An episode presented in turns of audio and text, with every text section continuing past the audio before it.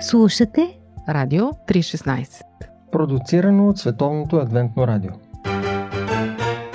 Живот! Джобен формат Скъпи приятели, днес в Джобен формат имаме специален гост Таня Димитрова. Тя е една жена, модерна, елегантна, общителна. Искала е да се занимава с мода, това е личи впрочем. Владее изкуството на разговора, говори с думи с жестове в комплект едновременно. Жестовете са изключително красиви и толкова изразителни, че докато си говорим, вниманието ми е като арестувано. Всъщност тя ги ползва тези жестове откакто се помни, защото жестовият език е нейният майчин език. Таня е чуващото дете на двама глухи родители. Все пак света на звуците е наоколо, баби и дядовци в детската градина и приятелчетата пред блока. Таня проговаря на време в нормални за възрастта си темпове, и от малка е моста между своите родители и останалия свят, между света на глухите и света на звуците. Днес тя е в мисия. Основател и управител на Яника, Център за рехабилитация на деца с увреден слух. Работи със своя съпруг Митко, помагат и дъщерите Катя, която върви по нейните стъпки, и Яна, все още ученичка. Иначе Таня расте като всяко обичано дете, но с по-необичайни предизвикателства. Този свят, до който не сме се докосвали ние, които сме имали чуващи родители, е различен, но все така богат и обичащ. И все пак, наистина има моменти, в които малката Таня не знае какво да прави. Например, когато телефонът от дома звъни за първи път – тя е любима наша семейна история. Тогава, когато в мое време все още телефона се здобиваше трудно, с молби, връзки и така, баща ми беше изключително горд, че има телефон в къщи за мен. Костваше му доста усилия да убеди съответните институции, че въпреки, че са глухи, тяхното дете е чуващо и те имат нужда от телефон, защото то ще говори по този телефон. Но такива бяха времената. Та, когато имахме чисто нов телефон с кабел, той е, един ден, разбира се, извъня. Всички много щастливо се строихме пред него. Аз нали, съобщих, че телефона звъни. Баща ми беше много развълнуван. Хайде сега говори. Нали, той искаше както всички останали семейства. Вдигайки всъщност слушалката, аз просто се паникьосах. Не знаех какво се прави. Не съм имала а, модел на поводражание. Да, чувах глас, можех съвсем спокойно да отговоря, но толкова много се панирах, че се разплаках и затворих телефона. Сега, разбира се, нещата се подредиха и никога не ми е пречило това, че съм проговорила първо с жестове, да науча езика съвсем в неговите нормални темпове за възрастта ми. Проговорила съм си съвсем на време. Как си проговорила, след като майчиният език е жестовия? Ами, твърдят, че все пак съм проговорила първо с жестове. Започнала съм да общувам с а, мама, използвайки жестове, които тя ми е подавала. Ние тогава живеехме в този период до към седмата ми година, заедно с родителите на баща ми. Така че баби дядовци, говорещи около мен, много. Освен това, градината, децата на предблока и също целият чуващ свят около мен, който така или иначе е водещ. Но по-интересното е, че аз в онази ранна детска възраст не съм осъзнавала, че моите родители са различни, че са глухи. И може би около петата година в детската градина няколко дечица, разбирайки от техните родители, че моите родители не чуват, а пък и те ги виждат, че говорят с мен по различен начин, така да, дружелюбно ми казват, а, ти знаеш ли, че твоите а, мама и татко са, даже тогава ги наричаха глухонеми, нещо на което аз много се ядосвам нали, така малко с а, лека ирония, обида, нали, съвсем детско, детинско. И всъщност, прибирайки се вечерта от градина, съм се захлупила и съм започнала да плача. Те много трудно са ме успокоили. Когато вече съм била по-спокойна, съм ги обвинила всички и съм им казала, вие защо не сте ми казали, че сте глухи? Те, как да кажа, много дълго време са ми обяснявали, ами, нали, виждаш всеки път, когато се налага да ни повикаш, ти не ни викаш както викаш баба си, бабо, ми идваш до нас и ни потупваш по рамото, ние не чуваме, обаче те обичаме и всичко е наред, нали, виждаш, че използваме ръцете си. Не знам защо не ми е станало ясно, но така че им бях обидена известно време, сърдита, че трябваше да го науча от децата по такъв начин. Скъпи приятели, искам да разбера повече за културата на глухите хора. Четох, че те общуват по-смислено от нас, защото жестът не може да се разтяга като дъвка, за разлика от думите. Те са по-искрени, фалшът, казват им е по-чужд, по-невинни са, не са хитри, комбинативни и имат по-ясна граница за черно и бяло. Но дали е така, Таня ще ни каже. Не бива очакванията да са ни някакси много специални и особени към тази общност. Нищо чуващо не им е чуждо на глухите. Те са същите като нас. Но невъзможността да чуват интонацията, думите, всичките тези синоними, които ние обожаваме да използваме и да се повтаряме, те ги изразяват чрез тези изразни средства на тялото си, тъй като жестови език не е само знаци, които изпълняват пръстите на ръцете. Жестови език е и артикулация на думите, но и много мимика и много експресия. Тази показност на езика ги прави да са много добри четци на характери да са много добри психолози. А, още като дете винаги много съм се досвала на моите родители, защото на тях им трябваха само една-две срещи с някой мой приятел, че за да го преценят дали той ми е приятел или не. Но наистина и до ден днешен те са изключително добри скенери за човешкото човека. Не си могла много да хитруваш. Много бързо ме разкриваха и до ден днешен много бързо разбират и не могат да скрия, когато съм плакала, когато някой ме обиди, когато съм ядосана. Много бързо четат. Как ти стана кауза а, това да работиш а, за рехабилитация на деца нечуващи? Не мога да кажа, че съм се родила с тази мисъл, дори напротив в онзи труден период на пубертета.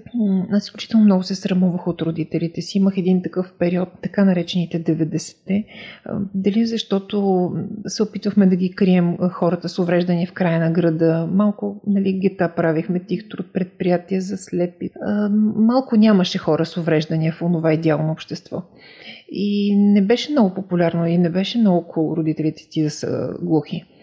И аз изключително много съм се срамувала от това, когато се качвахме в автобус и там имаше мои ученици, някой, който виждах, имахме си знаци, с които им казвах просто да не говорят с мен. Още доста хардкопе съм била, но те си толкова любящи родители. Аз мога само да се уча от тяхното търпение и любов. Като родители, като съпрузи един към друг. И някак си го изтърпях този мой ужасен период. В този период на избори имаше така един начален мой силен порив да бъда дизайнер. Това и завърших средното си образование. Знам ли, Божа работа, обърна се живота ме, срещна с хора, които пренасочиха моя поглед в една друга посока. Погледнах по-надълбоко в себе си един такъв период на осъзнаване около 17-18 годишно, онази решаващата възраст, кръстопътна на към къде. И вместо към художествената академия, където се надявах, че ще мога да уча моделиерство и там се вихреха мечтите ми, всъщност се насочих към специалността слухово-речева рехабилитация, защото някак извикаме тази професия. Много е точно това, да. И тя беше моята, просто ми лепна. Дълго време след като завърших слухово-речева рехабилитация в университета, не работех като рехабилитатор. Направих два опита да, да направя свое собствено пространство, два опита, които фалирах. За няколко месеца успях да ги фалира. След това се отказах да създавам пространство такова, каквото аз го виждам. Доста дълги години работих основно като жестомимичен преводач в телевизии, предавания, събития и така. И в общи линии преди около 10 на години стана едно чудо голямо в живота ми. Всъщност, моите близки продадоха един имот. Кой отиде на круиз, кой си купи жилище, кой нещо такова. Ние се чудихме какво да правим с тези пари с съпруга ми и всъщност решихме да осъществим тази моя мечта, като взехме едно пространство, което превърнахме в център Яника, който преди 10 години стартира с три деца. Три деца, с които преди това бях работила. В момента от услугите на Яника на ден се възползват между 20 до към 30 деца през летния сезон. Какво да кажем за дискусии по Радио 316? Говорим си с Таня Димитрова за живота и за това как едно чудо преобръща нещата. И мечтата е да има център, в който да помага на деца с увреден слух, да могат да влязат в света на звуците. Всъщност се подрежда много добре живота, центъра е на лице и пъзълът е нареден, но тогава идва и страшната диагноза рак. Живота на Таня се обръща отново, но в друга посока, както и това на цялото семейство. Питам Таня дали иска да говорим за това. И тя се съгласява. Ето трудните дни на Таня. Много мои близки, които са минали подобен път на моя, не искат да се връщат от страх да не повикат отново злото. Аз за себе си реших, че пък е хубаво да се споделя, защото когато се случи на мен, за мен беше много ценен всеки един разказ, в който хората оставаха живи. Никога не съм си представила, че ще се случи на мен. Човек някак смята, че това ще го подмине, на него това няма да му се случи. Всъщност се оказа, че имам огромно туморно образование, 7 см на белия си дроб. Аз не пуша, никога не съм пушила. Използвам екологични продукти, за да чистя дома си. В дома ми няма белина от 10 на 15 години. Така чувствителна ми е тази тема. Освен на това нещо, което се откри съвсем случайно и изневиделица, се оказа, че имам и още едно образование на гърдата. То беше по-малко и не толкова притесняващо лекарите, но това на белия дроб просто спря всичко. Спря целия свят, спря всичката динамика, в която се движих и вече нищо нямаше същия вкус и същия смисъл. Изхвърлите от живота ми. Много е изхвърлящо и е много страшно да видиш как всъщност всичко продължава да се движи. Всичко, което е имало толкова огромен смисъл за теб в ежедневието ти, в един момент просто спира да, да има значение. Единственото нещо, което човек усеща в този момент е силният шум на страха от смъртта. Тя просто ти диша във врата. Това може би вече станало литературно клише. Много е страшно. Година по-рано подобно нещо се случи с най-добрата ми приятелка – Всъщност аз изпитах такъв подобен гняв и бях изключително ядосана, да, и не разбирах как може на един толкова добър човек да му се случва точно това. И наистина влязах в болката и в гнева, но когато се случи на мен, аз просто бях отчаяна. Не виждах изход. В смисъл аз виждах смъртта си. Още повече, че сега съжалявам, че ще го кажа, аз работя с лекари и безкрайно много уважавам труда им. Знам с какво се борят, знам какви безумни условия живеят но за съжаление аз на част от докторите, не на всички, разбира се, на които попаднах тук в България, просто аз си четях некролога в очите им. Те бяха по-оплашени от мен. И когато заминах да се лекувам в чужбина, защото докторите, с които работех, просто дойдоха накрая при мен. Цялото отделение беше в шок. дойдоха и ми казаха, слушай, давай да събираме пари, да правим кампания, просто изчезни от тук и някъде ходи да се спасяваш. Няма да се справят тук. Съм изключителен родолюбец. Никога не съм харесвала да се прехласваме по чуждото. Но трябва да ти кажа, че когато отидох в онази болница, в която в крайна сметка ме излекуваха и съм това, което знам в момента, първото нещо, което те направиха е да ми вдъхнат надежда. Първото ми джипи там, първият ми личен лекар, който не беше онколог, ме погледна в очите и ми каза Слушай, сериозно е, много е сериозно. Знаеш много добре, че от това се умира. Целият свят се бори срещу тая болест. Ти не си го намерила в ранен период. 7 см са ужасно много. Обаче аз съм християнка. Не знам ти каква си от България. И вярвам в Бог. И ако какъвто и Бог да вярваш, ми каза тя, просто се моли. И това беше много силно. По-късно отново попадахме на хора, които говореха за молитва и за Бог. Дори докторите, които не говореха за Бог, ни вдъхваха надежда не фалшива, не празна. Никой не ме е излагал и не ми е казал, не, с това лесна работа, ей сега ще се справим с него. На всички им беше ясно и, и много ясно ми говориха с какво сериозно нещо се борим. Но някак в очите им имаше човещина и надежда и вяра. Аз тук тази вяра не я видях никъде. И когато се върнах във вида, в който съм и в момента, реших още по-твърдо, че с подобна някаква, макар и по-различна битка, страх и ужас за децата, се борят и моите родители. И че моята основна работа е, освен да помогна на децата им съзнанията си, чисто методически, които имам и екипа, който съм поканила, е да им вдъхнем вяра в децата. И от тогава не спирам да им повтарям на родителите. Ние правим много събирания, опитваме се да създадем общност, защото те най-добре се подкрепят. Опитвам се да им кажа, че трябва да вярват на децата си. Не трябва да се оставят на страха, на паниката, на ужаса че сега детето ни е различно, подобно на моя ужас и страх, защото той не помага.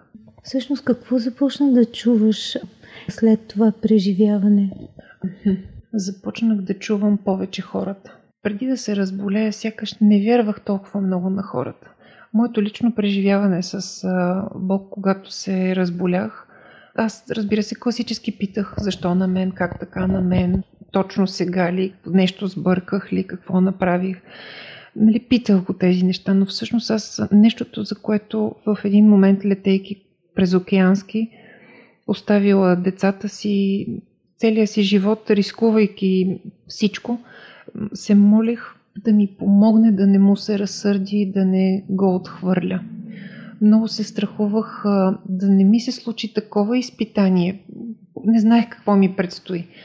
Но си казвах, Господи, ако имам операции, неща, болки, аз не понасям болка.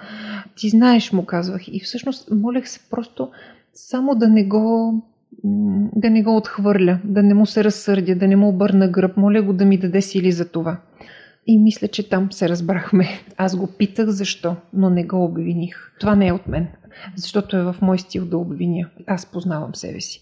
Много често обвинявам обстоятелства, хора, себе си най-вече. Нали, се чувствам виновна за едно, друго, трето.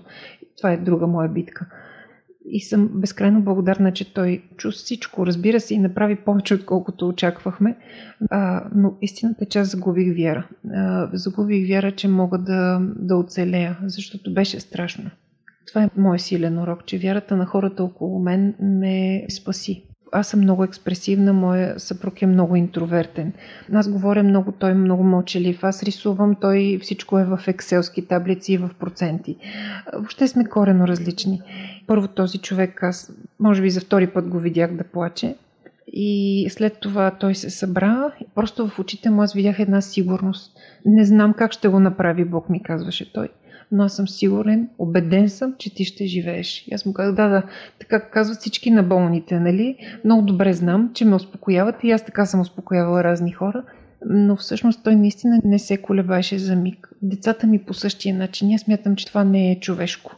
Те имаха тези сили а, отгоре защото ние сме едно много сплотено семейство, семейство, което всяка сутрин пие кафе заедно, говори си, обсъжда, имаме си чат, група, непрекъснато нещо си жумолим и сме нон-стоп, работим заедно. Въобще сме като едно такова кълбо, което се върти. И не можем един без друг. Много сме различни, но не можем един без друг. Тези хора истински вярваха. Приятелите ми се изправиха като една стена. Те бяха родителите на моите две момичета. И много други хора, родителската общност, хората от църквата, в която ходя. Наистина месенджера ми беше пълен с пожелания, такива топли, сърдечни на хора, които не бях чувала от години, че въобще бях ги забравила тотално, изключила някак от ежедневието си и мислите си. Толкова много ми дадоха сили, че аз мисля, че това беше много голяма, силна лечебна вълна от страна на хората. Вие слушате Радио 316. Продуцирано от Световното адвентно радио.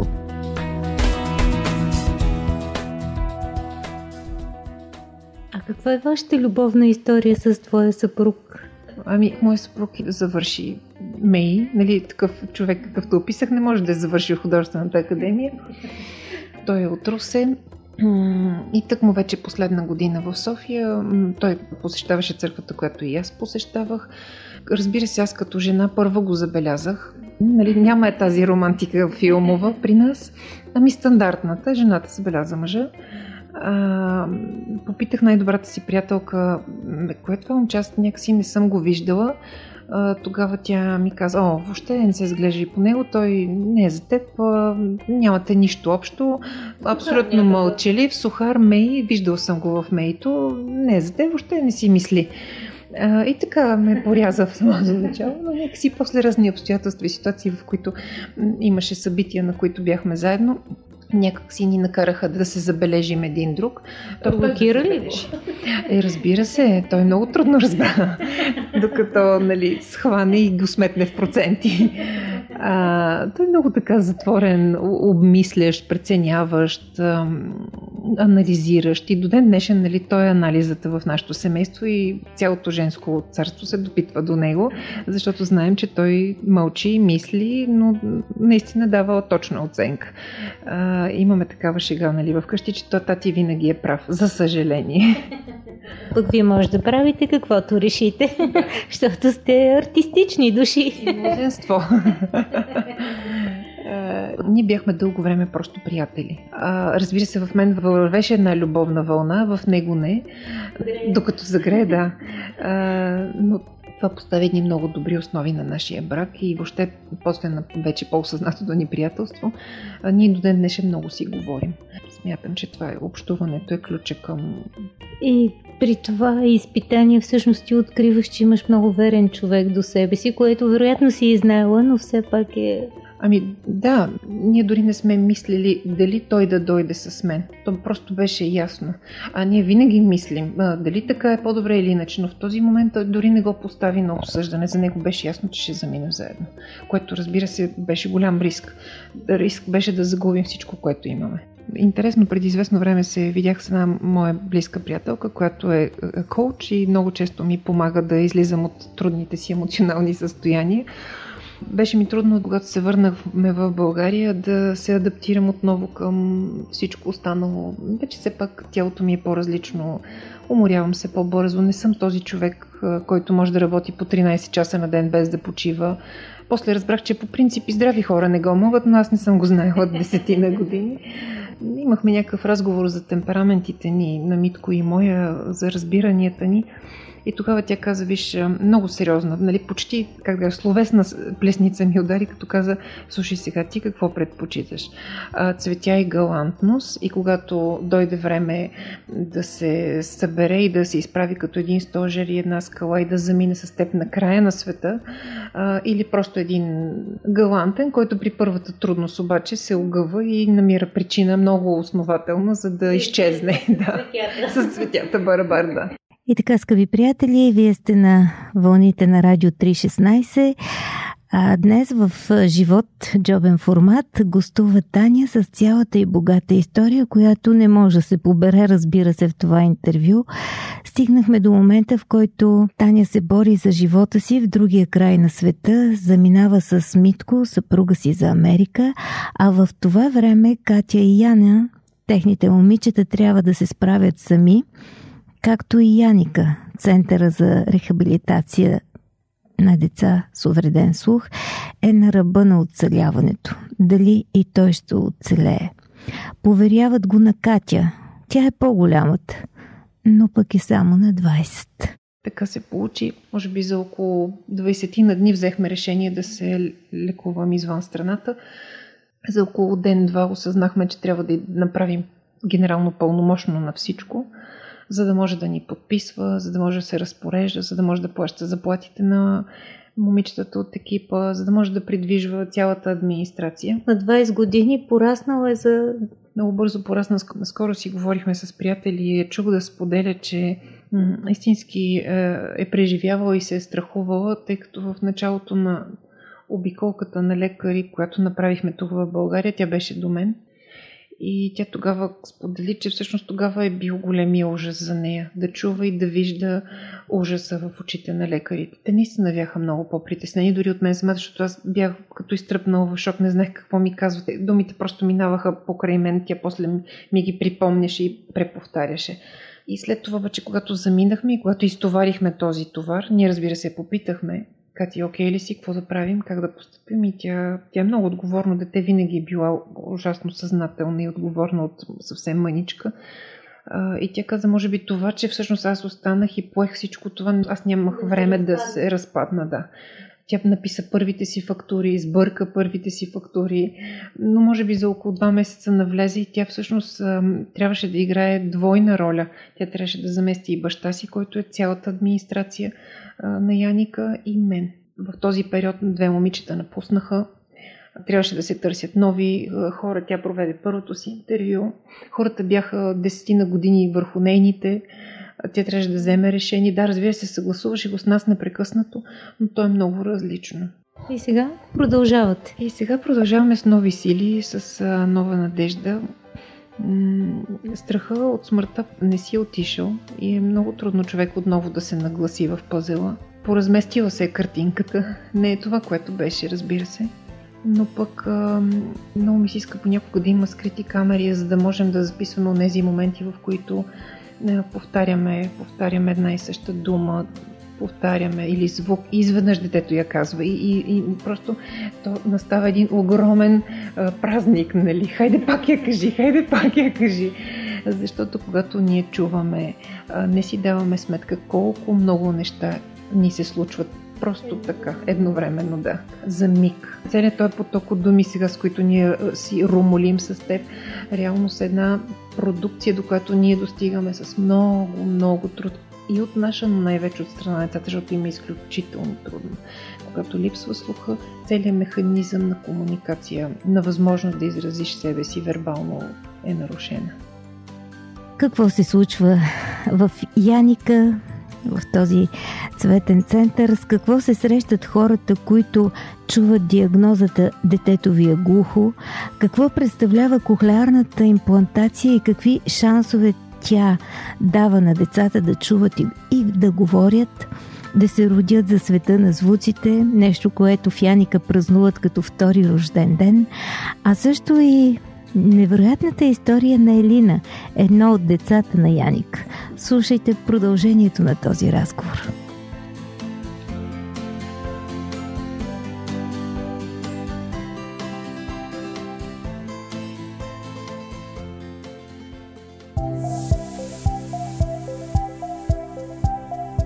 Радио 316. Продуцирано от Световното адвентно радио. Сайт 3-16.bg